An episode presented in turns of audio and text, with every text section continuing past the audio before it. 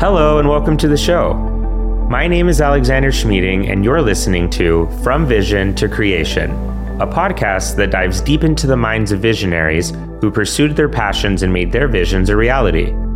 On each episode, we will have conversations with entrepreneurs, artists, industry leaders, and business owners, and we'll explore the mindset that fueled their desire to take their dreams from vision to creation. This podcast is brought to you by Proper Placement, a full service marketing agency that can help promote your business through social media marketing, paid advertising, email marketing, and more. Find out how we can help grow your business at properplacement.com. At Proper Placement, we don't have clients, we have partners.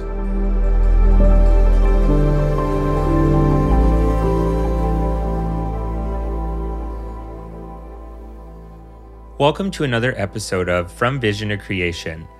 I'm your host, Alexander Schmeeding, and today we are honored to introduce a visual storyteller whose lens has captured the narratives of our world's most complex and challenging environments. For nearly 35 years, Tim Freccia has been photographing and filming the stories of people around the world. Tim's lens has not merely documented events, it has become a conduit for the unheard voices a testament to the resilience and strength of individuals navigating the complexities of conflict and crisis. As a seasoned photographer and filmmaker, Tim's work has transcended the realm of storytelling, reaching audiences through the pages of Vice magazine, the New York Times, Business Week, and the airwaves of Al Jazeera, BBC, and more. His portfolio, a breathtaking mosaic of visual narratives, encapsulates the many faces of our world from the remote corners of the globe to the epicenters of social upheaval, Tim has adeptly navigated through the shadow and light, capturing the essence of the human experience in its raw and unfiltered form. Join us as we delve into the life and work of Tim Freccia, a storyteller whose lens has transcended the boundaries of conventional journalism, offering us profound insights into the human condition. Through his lens, we are invited to witness not only the struggles, but also the triumphs that define our shared existence. Welcome to a journey that goes beyond borders and brings forth the compelling narratives that shape our world.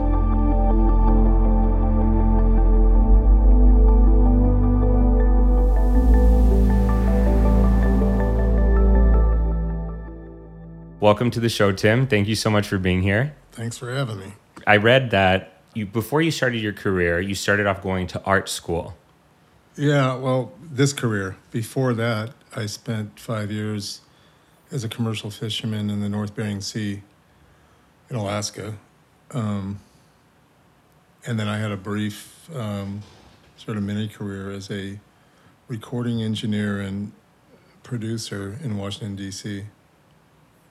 When you went to art school, what did you study? Photography. Photography, okay. Yeah.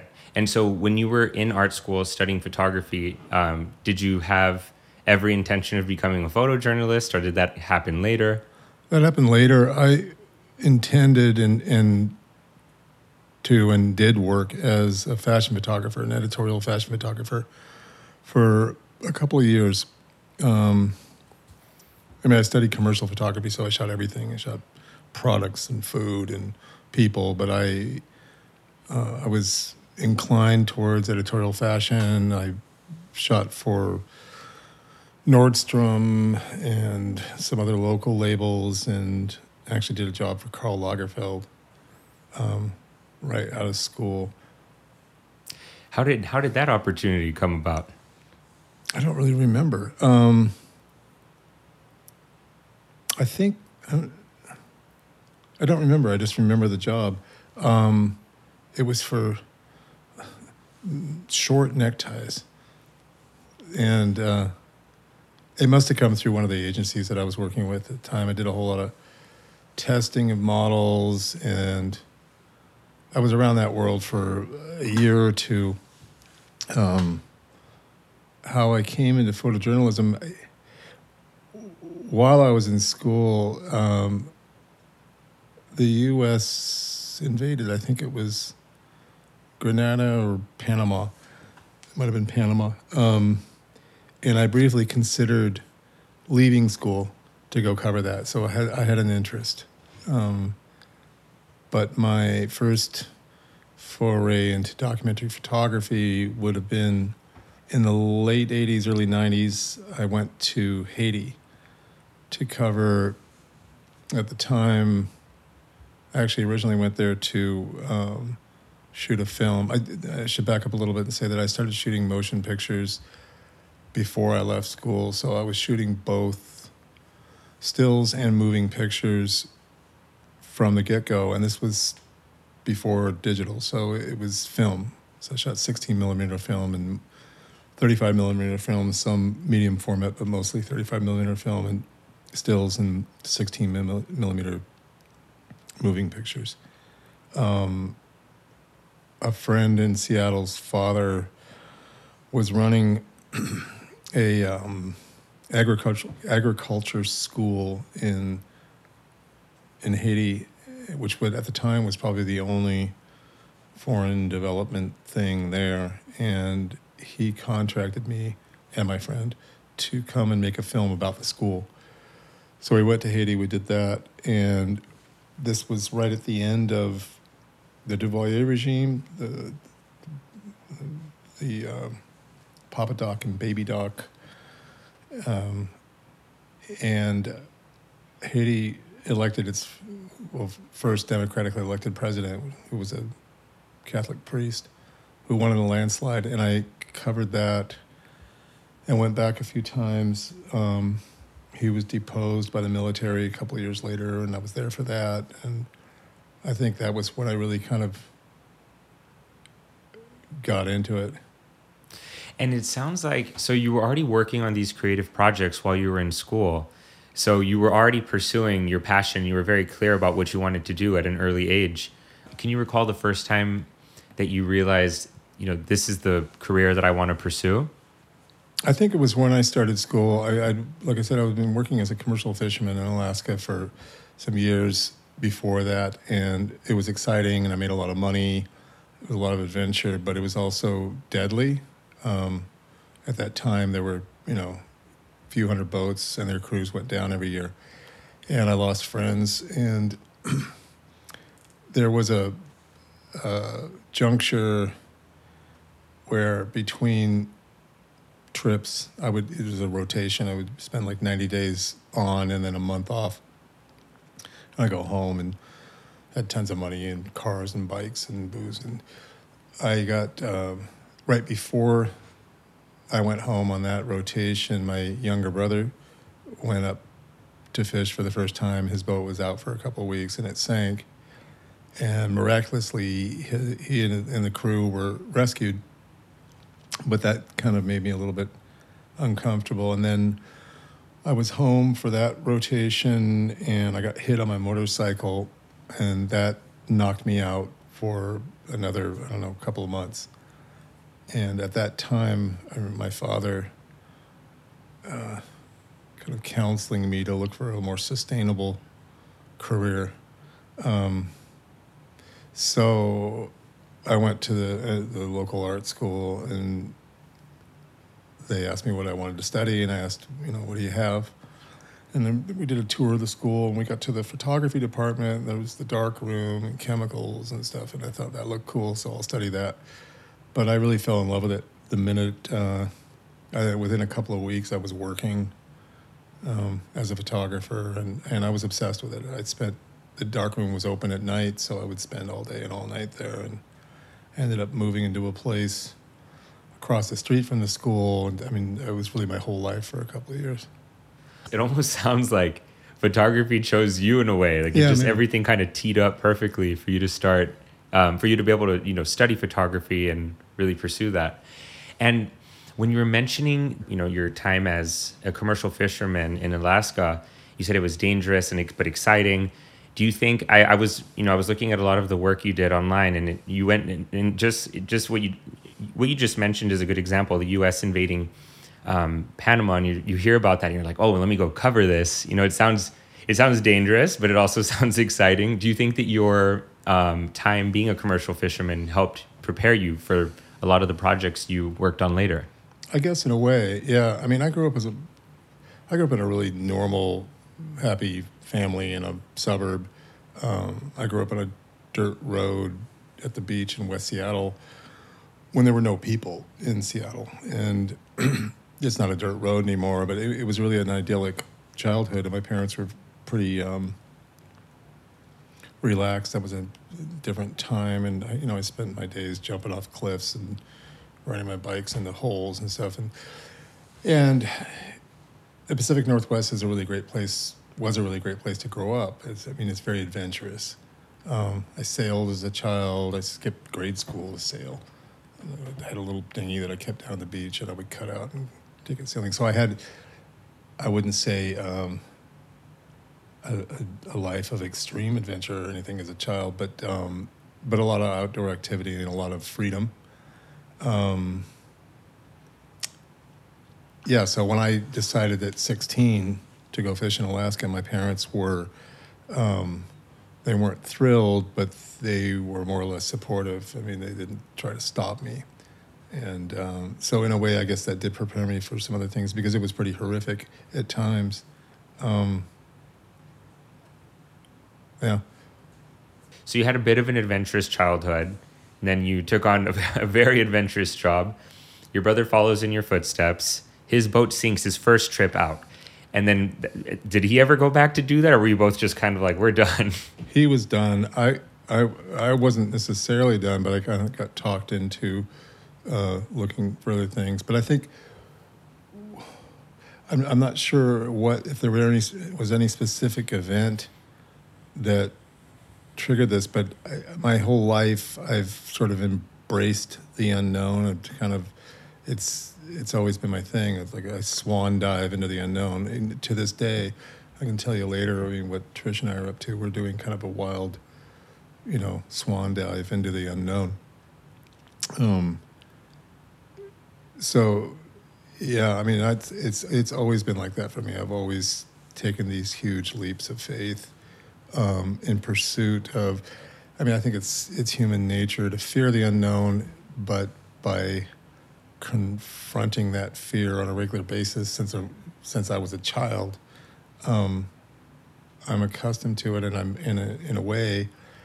Um, I, I, look for it not as much as I used to, hmm. um, but mostly because I've I've I've come out of everything better in some way. Um, I've had some bad experiences, but.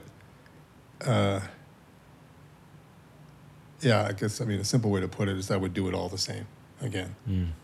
and everything, including the bad stuff. because you probably learned the biggest lessons out of those. Yeah, and I, you know, it's kind of a cliche, but what doesn't kill you makes you stronger. Yeah, no, I, I, I can I can attest to that too. Just you know, starting off in my career as well. So you you study photography at art school you graduate, you're working with an agent who lands you this first, who lands you one of your first jobs with Karl Lagerfeld, um, photographing the small ties. What what what happened after that? Well, not long after that, I I went back to Alaska to Anchorage and opened a commercial studio there. Um, and my big bread and butter client at the time was the Pipeline Company, which was a consortium of, I think it was mostly BP and Arco. And it was right after the Exxon Valdez oil spill. And their image was bad, and they had an unlimited budget. They were like, whatever it takes, make us look good. So that was a great year um, of doing pretty much anything I wanted to do, as long as I got, you know, some wildlife silhouetted against the pipeline in the background or a tanker in the port or something. Um, so I, you know, I had a year of of traveling all over the state of Alaska with unlimited budget and helicopters and as much film as I wanted, and um, so that was a that was a good year. Uh, at the time, uh, uh, my girlfriend came with me, and she couldn't handle the winter, which is understandable. It was, you know, it's like being on the moon. Um, there's just no light and it's cold, and uh, after a year, she couldn't take it anymore, so we moved back to Seattle.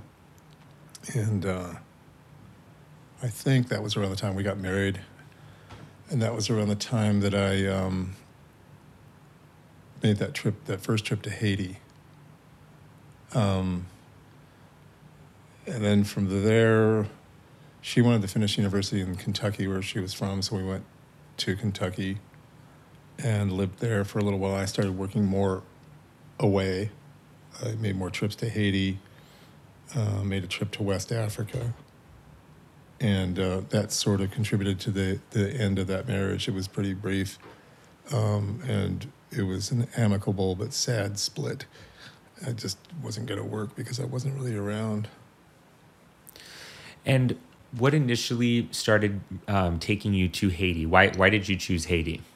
Well, like I said, the first trip was it was commissioned to shoot a, a, an image film for this this agricultural school um, in Haiti that was being run by the father of a friend, and it was actually kind of a cover for U.S. military intelligence.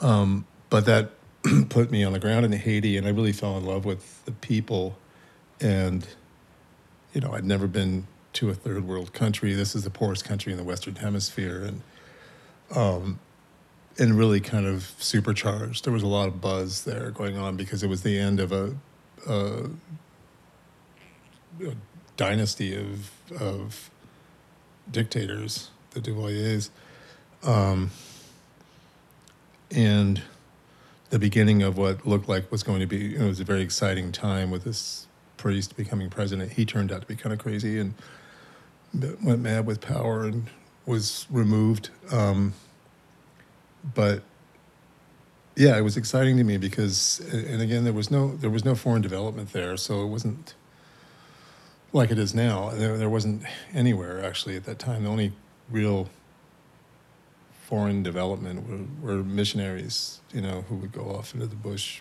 barefoot to help people and you didn't have this institutionalized uh, humanitarian relief and development that you have now, which is a whole other topic. But um, so, yeah, there I was in Haiti, and um, the people are really friendly. They're very poor, but they still paint their houses these bright colors, and they party. And um, it was just a really vibrant, exciting, different place. I'd never been around people like that or seen anything like that, and so I became kind of enamored um, and made a few more trips.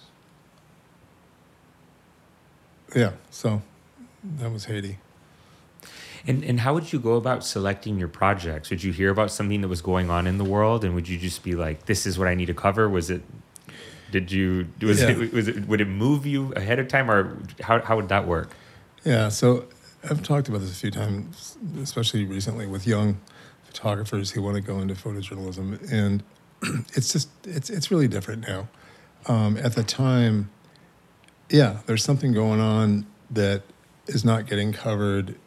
It's it has it has some interest or some bearing or some importance.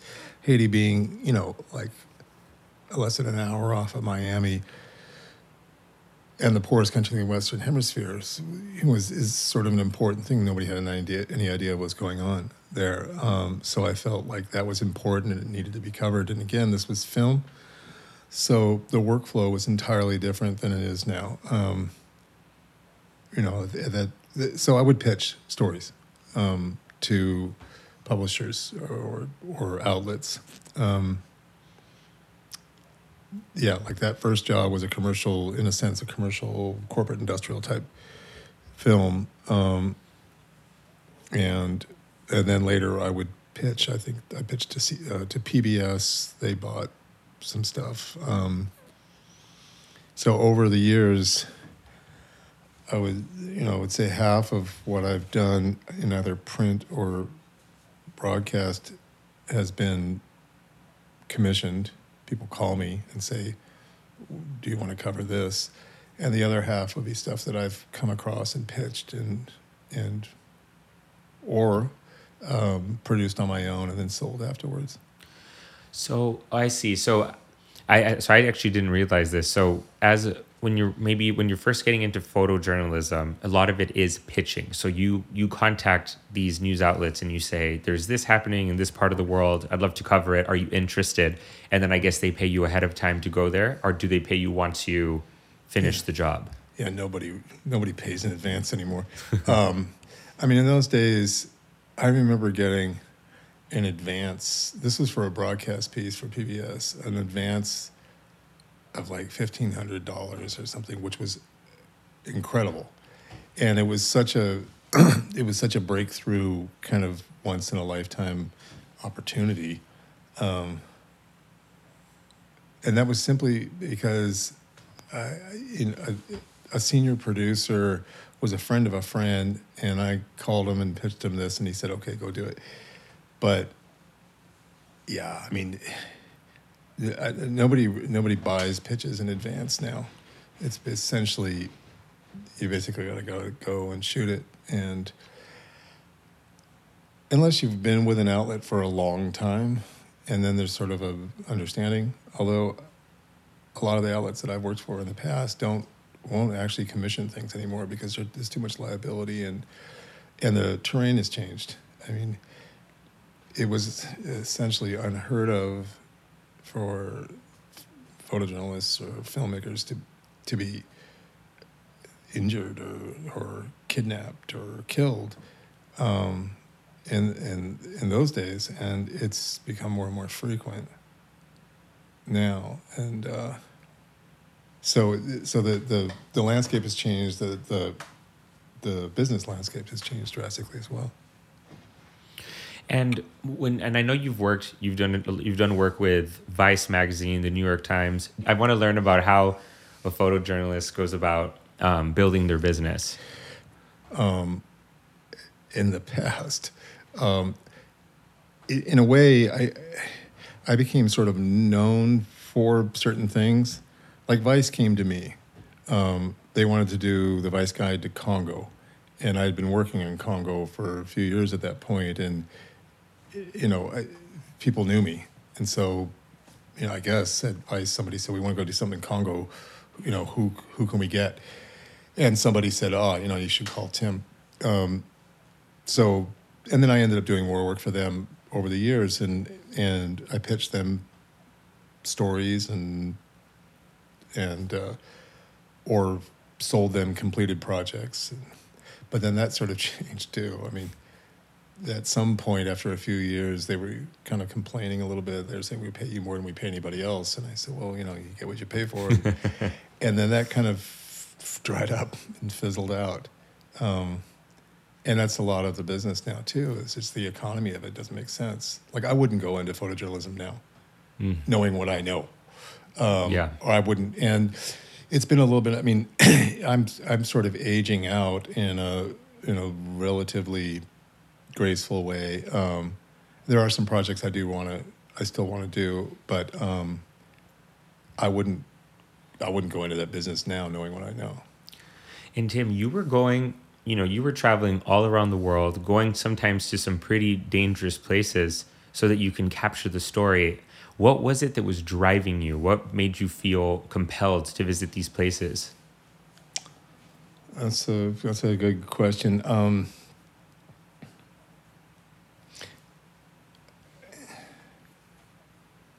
I've started. I've started a, a, couple of projects over the years that I haven't finished, and um, book projects. Um, and one of them had the the working title of Redline, which I have sort of abandoned. But at the time, what that meant to me was um, I, I, I want to. First of all, I, I am a people photographer. I'm not. I'm not a landscape photographer, although maybe I will become one someday. Um, a great example of that is Sebastião Salgado, who's kind of an idol. He made these beautiful photographs of um, of um, gold miners in Brazil, uh, and then he got old and went off into the Andes Mountains just to photograph landscapes. So the, I'm not there yet. Um, so I'm a people photographer, um, and one thing that I uh, I'm sort of compelled to or, or inclined towards it, people at their peak for whatever reason. Um, and I guess it's looking for that. Um, there also is a sense, there was um, a sense of uh, kind of social justice where I felt like I needed to do this. So eh, the way I put this on other occasions is I have a particular skill set in that I'm I'm able to endure some pretty shit conditions um, or danger, dangerous conditions or just general discomfort.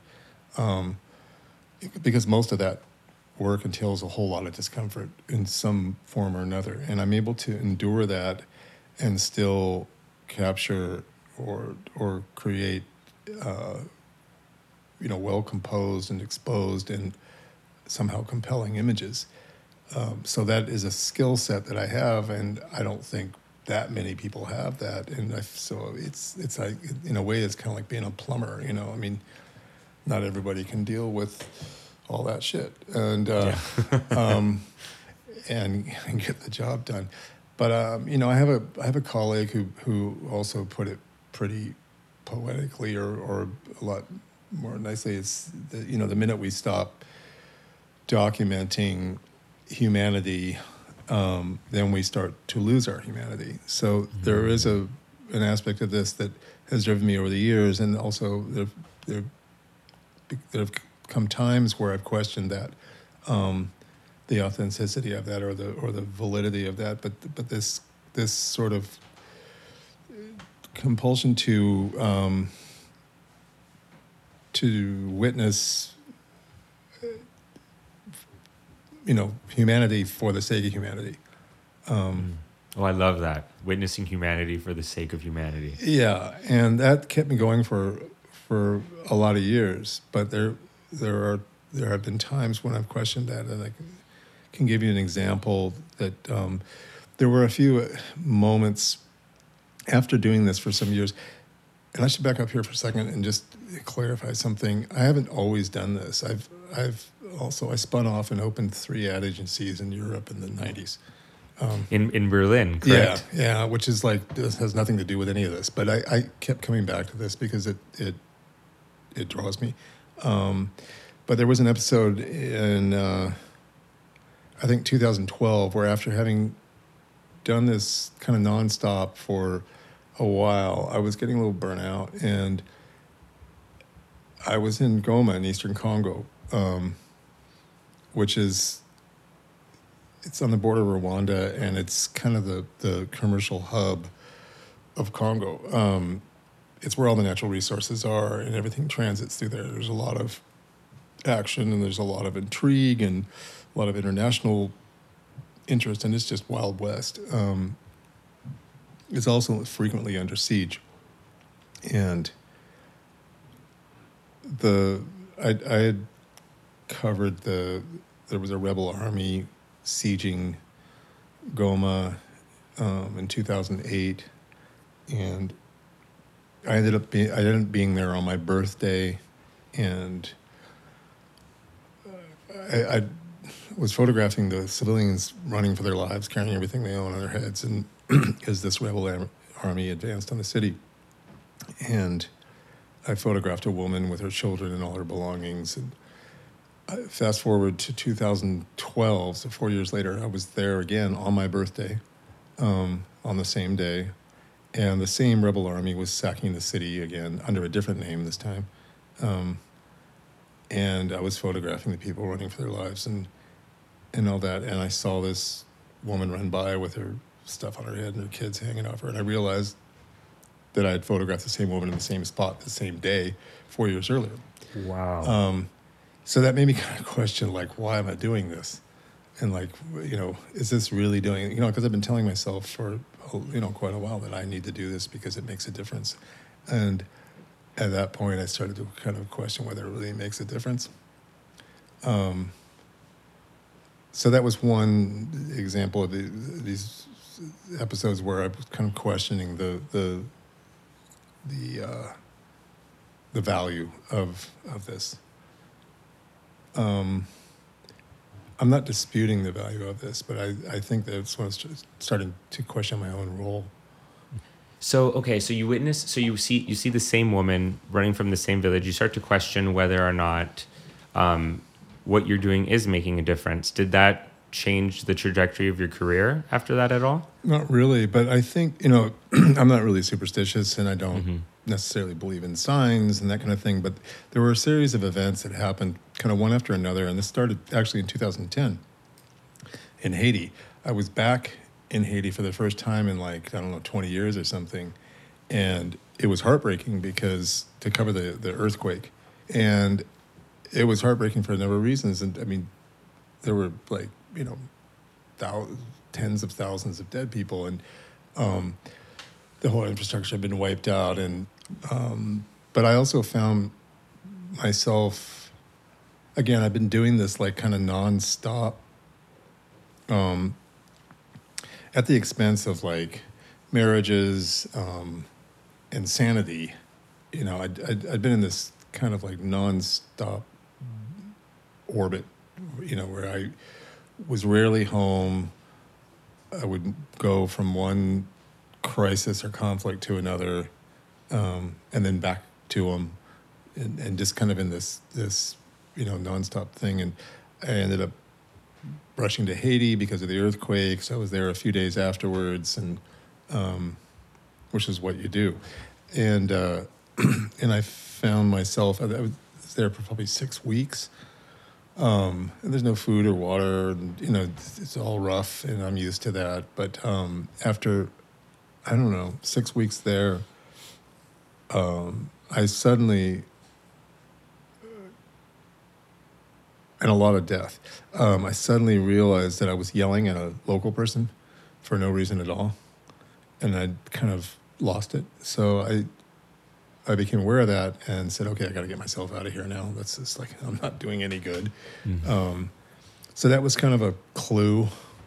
And then you know there were there were other moments here and there around the world, but that uh, that last birthday in 2012, I think that was when I I started to think, okay, I should probably think about doing something else or take a break from this, and I started that process. But it was it, it was very ungainly and and you know this is at some point there around 2013 i decided to kind of pull myself out a little bit um, but then uh, what i'm getting at is that then began a whole series of injuries and illnesses that like knocked me down completely um, Un- unrelated to traveling for work? some of it related to like I had an, an amoeba that almost killed me. Um, I had an epic motorcycle wreck in South Africa. I'm trying to think what else. I broke a foot while I was on holiday, but that put me out of like action. I couldn't walk for like three months, and it was it was almost as if something was sitting me down, just telling me to sit, stay. You know, every time I'd bounce back up, and um, but that was sort of started this process again a little bit like the uh, missing that rotation in, in fishing where I was forced to sit down for a couple of months and and and sort of get out of the, the routine long enough to to think about doing something else and so this was a little bit like that around 2012 2013 um, where I had a whole, still had a whole lot of crazy stuff going on in my life. I was living in Liberia and bouncing around different places. I, actually, I went from Sudan to Sarajevo, lived there for a little while, and then I was in Liberia, living there for a little while, and I was back in East Africa. And, um, but that motorcycle wreck, uh, this was sort of the, at the end of it. Um, it completely laid me out. I broke everything. I broke my left arm in half and broke both legs and my right hand. And I was living in Johannesburg in South Africa at that time, and I thought I was going to settle there. That was sort of my idea. I was going to like settle in South Africa and live a little bit less transient, or or. And I had friends there and um, more adult friends in in the business, and um, so I got a place, bought a nice motorcycle, and then totaled it, and myself. Um, so that that left me out of out of action completely for three or four months, um, and right right before that, I had I was actually hobbling on a cane from a broken foot. Um, I'd shot um, Cowboy Capitalists for uh, j- just for myself, and then ended up selling it to Vice. Um, and as soon as I was able, I was ambulatory again after this motorcycle wreck. They asked me to come to New York and um, and finish it with them. So I did, and that started this whole period of time, which has been about ten years, where I ultimately ended up here in the Hudson Valley and um, and kind of settled for the time being. And so, what type of work are you focusing on now? Like a good question. Um, I have no idea. So, um, what I'm, well, I, I got married again um, not too long ago. And um, I bought a place a few years ago um, out just outside the town of Hudson uh, at the top of a hill at the end of the road in the woods. And it's got some land and it's a kind of a cool older house. And so we decided to renovate this and then we're going to sell it and do kind of a swan dive into the unknown with the plan of, of moving to Europe. Oh, wh- what part of Europe? Well, we're as soon as so we're, we're right in the in the final stages of renovation, and this has been pretty exhausting. Um, it's been nonstop. That's all I've been doing for like the last six, six months. Um, so we'll sell, and then our first serious stop to look is going to be Portugal, um, and specifically the Algarve. When you move to Portugal, do you think you'll still continue photography? I think I, what I what I have a gut feeling is that I'll probably get more into it. Um, again, um, I really haven't shot any much of anything. I've done some commercial jobs over the last ten years, let's say. Um, I've done some corporate industrial stuff. I had a big oil company client for a while, um, and I also got seriously into portraiture, which is more or less how I have my website configured right now is is with a focus on portraiture, editorial portraiture, um, which I enjoy and I think I probably will will do more of and pursue more of. Um, right now, in this kind of like get this house done and get out of here mentality. But then I, you know, I, yeah, I, if I feel it kind of brewing in me um, is one of the appeals appealing aspects of Portugal, especially where we're looking, is um, I mean, it's a six hour drive to Africa. So, you know, that puts me back on that continent. Um, it also puts me, you know, in an entirely different marketplace than I've been in for the last few years. Wow, and you know, and, and actually, I want to circle back to the ad agency that you started in Berlin.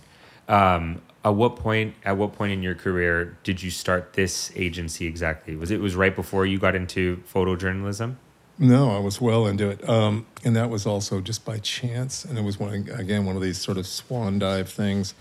Um, that was early '90s uh, after the wall had just come down, um, and I lived in East Berlin, which was you know wild, wild west, and um, I had I was I had been in Seattle um, for a couple of years, and then stepped off to go back to Africa. I was going to go back to West Africa, and um, I stopped in Berlin to visit a friend and stayed. Um, a friend of a friend had a, a, a three West Germans had opened a kind of a hot shop.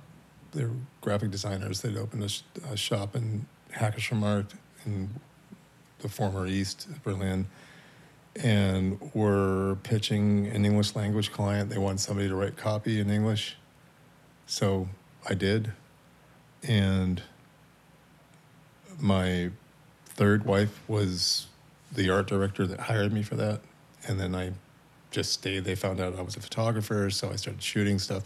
We landed that client.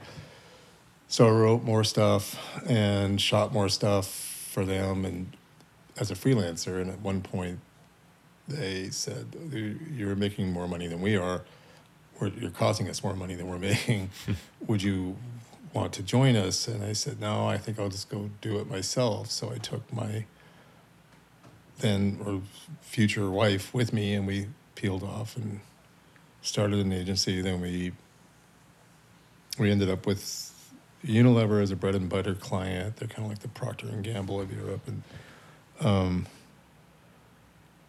and then uh, we merged with a bigger agency, sold it, uh, bought a big sailboat, went sailing for a couple years, came back, opened another agency, and at that point, I, I I'd sort of pooped out on that business and went back to photojournalism.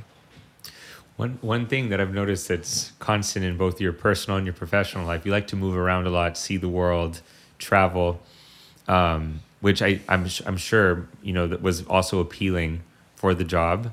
Um, one thing that I keep thinking though that I think is pretty remarkable is that the earthquake in Haiti, just as one example, everyone's leaving Haiti, and you're like, it just happened. I got I've got to get there. Yeah um, do you think that you were able to endure these brutal conditions um, because you were keeping the the end result of the project in mind, the mission? What was it that really got you through? In those circumstances, there's no real end of the project vision. You know, I mean, I don't, you don't know what's going to happen. Um,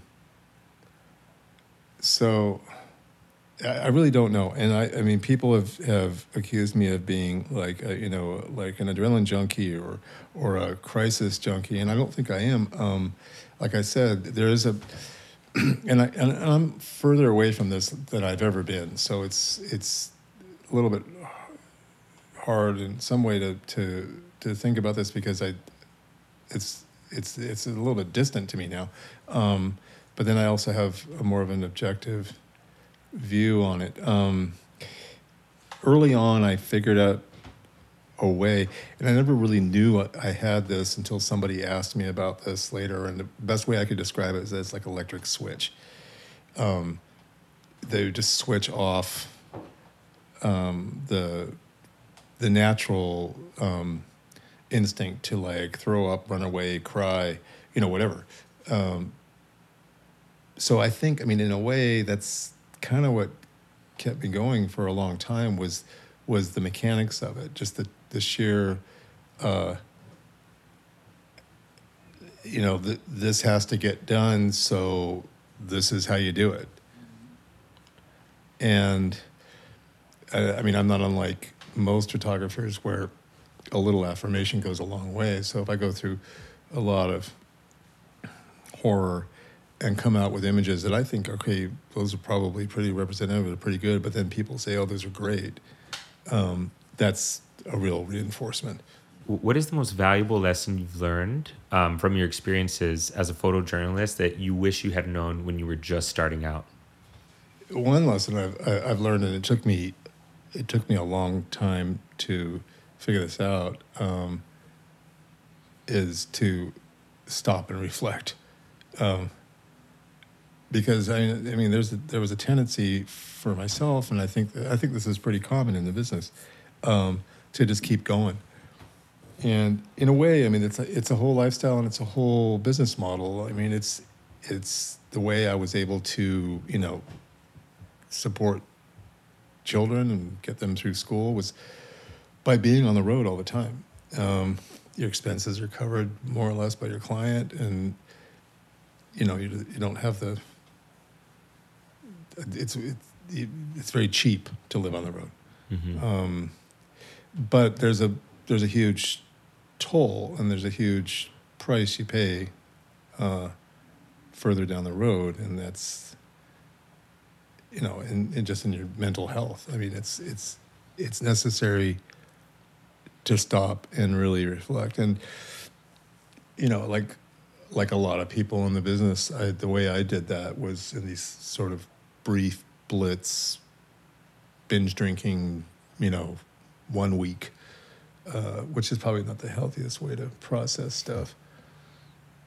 Uh, I mean, I would, I would say that, you know, the mental health aspect of living that kind of life is is pretty huge. Um, and had I had the grip on it that I have now, uh, 30 years ago,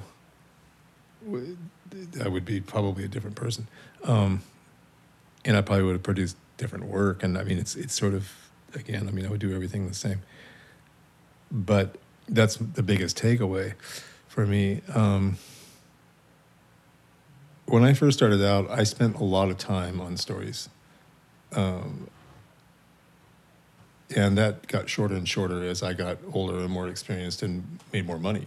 Um, so I would spend a month or more really living something and getting to know the people. The best work I've produced in my life has, has been when I've spent the most amount of time on it. I mean, for that's sort of obvious, but um, not always. I mean, Yeah, I was going to say not always. I think that's that's an important lesson in and of itself. Yeah, but there is something to be said about about really knowing. And I would say the best the best work I've produced in my life is stuff that I'm really familiar with, and so you know I'm very familiar with Congo. I'm very familiar with Sudan because I spent a lot of time there, um, and I've probably done the best work in those places. Although I've done great work in other places that I was at, oh, there only briefly, but um, there, there, there's there's something to there's something important about about really digging in somewhere and living there um, and living with the people. There's a there's a moment where you step off. You're, you're no longer, you know, visiting, but you're actually there um, and that that changes how it changes your access. It changes the stories you get and the and the pictures you're able to make. Yeah, that's true. I, I never considered that. I, I'm assuming when you first arrive at a place and you're, and you're, you know, you're hanging around locals, you're sticking out, and they're kind of probably just staring at you and giving you a lot more attention. Whereas after spending some time there, you blend in, you befriend people, and you really get to see what life is like. Yeah, definitely. I mean, uh, there's a joke that I have, which is actually true, um, is that I I tried to learn. Well, I have tried to learn how to say, "I'm not stupid" in every language that I've come across because I think it's the most important thing to know how to say because it makes people laugh, um, and it also kind of like establishes a precedent. Okay, I'm not dumb, um, but if if you can learn to say that in somebody else's language, they laugh and they appreciate the fact that you're trying to speak their language, and it forms a you know it, it, it's a icebreaker that can lead to you know a whole lot of um, access and friendship. No, that's that's actually really good advice. I'm gonna take that and I'm gonna I'm gonna use it when I travel. That's really that's funny. Um, if you could go back and speak to your younger self and offer one bit of advice right before right let's just say right when you graduated from art school before you embarked on this career you've had what would you, what would you say to yourself? A lot of this is most of this if not all of it is stuff that's that's you have to do it. You know you have to you have to go through that in order to get there. Um, so it's not like i don't feel like there's anything i could have told myself that would give me a shortcut um, because i think you know I, I mean we're all a product of our of our past and our experience and um, and like I have said, I, I would probably do pretty much everything the same again in order to get where I am now. Um, the one thing I would maybe advise myself is to check, you know, check your head. I love when you were talking about um, taking time to stop and reflect because I think that everybody in any profession needs to do that. We all need to do that every once in a while. Stop, reflect, see if we still like what we're doing. Because I think that sometimes, um, I think sometimes we can get stuck do repeating the same patterns, maybe doing the same thing, not challenging ourselves if we don't stop and reflect every once in a while. Yeah, I mean, it sounds a little pedantic, but and and it's not a it, it's not a big statement or, a, but it is actually something that's important. And I'm not the kind of person in general who would stop and reflect. um, if I told myself to do that, I probably wouldn't do it. But, and I'm sure somebody must have told me that at some point, and I didn't listen to them. Um, so I don't know how much, how much value that would have to tell my younger self um, or anybody else. But I think it's something. It's, it's more about like check your head um, because there have been periods over the years where I've gotten so accustomed to a pretty crazy routine um, that it, it's you know you kind of go on auto, autopilot and you know people would say wow that's crazy. How do you do that? And my answer has been you know there's a switch. You just turn it off. And that's the way you do it which is fine um, but i guess then one should probably turn the switch back on once in a while. Mm-hmm.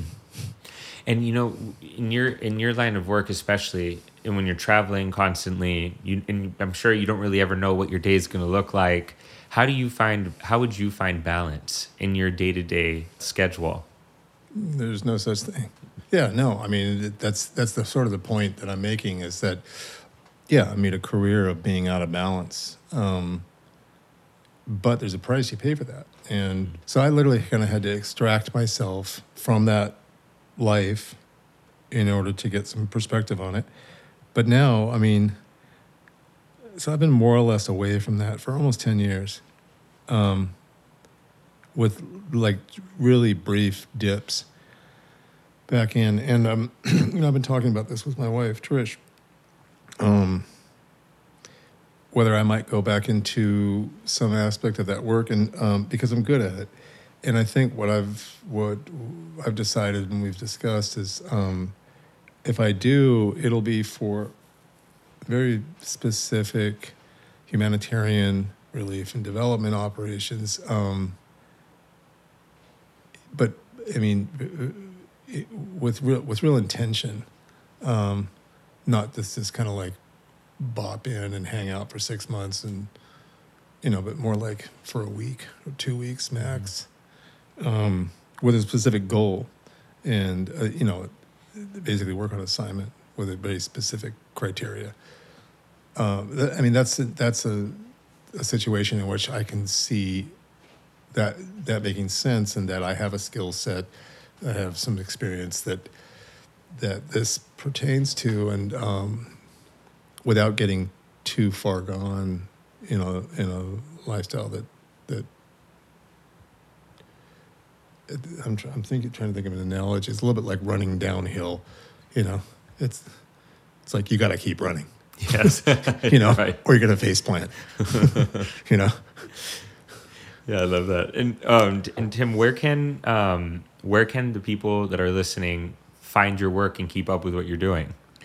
Um, well, you can go to my website, which is timfreccia.com, um, and see there's pretty much only uh, in, in environmental editorial portraiture there. Um, because that's what I'm trying to sort of show, you know, uh, present myself as. Um, but if you Google, um, you'll find all kinds of crazy stuff. Well, thank you, thank you very much for your time today, Tim. This was amazing, um, and it was it was so much fun hearing your story and getting to learn more about your career. Yeah, my pleasure. As we conclude this riveting episode of From Vision to Creation, we stand in awe of the profound insights shared by Tim Freccia, a visual storyteller whose lens has shaped the narrative of our world for over three decades. Tim's commitment to capturing the stories of people from diverse economic, social, and ethnic backgrounds particularly in the crucible of conflict and crisis, is a testament to the power of visual storytelling. You can explore the vivid tapestry of Tim's work at timfreccia.com, where each photograph and frame tells a story that transcends borders and resonates with the universal human experience. Tim's journey, documented in the pages of Vice magazine, the New York Times, Business Week, and other esteemed outlets, has not only brought the struggles of individuals in crisis to the forefront, but has also illuminated the resilience and strength that emerges from the human spirit in the face of adversity. we invite you to visit timfreccia.com to witness the powerful visual narratives that Tim has masterfully crafted over the years. His work serves as a testament to the ability of art to bridge gaps, foster understanding, and inspire change.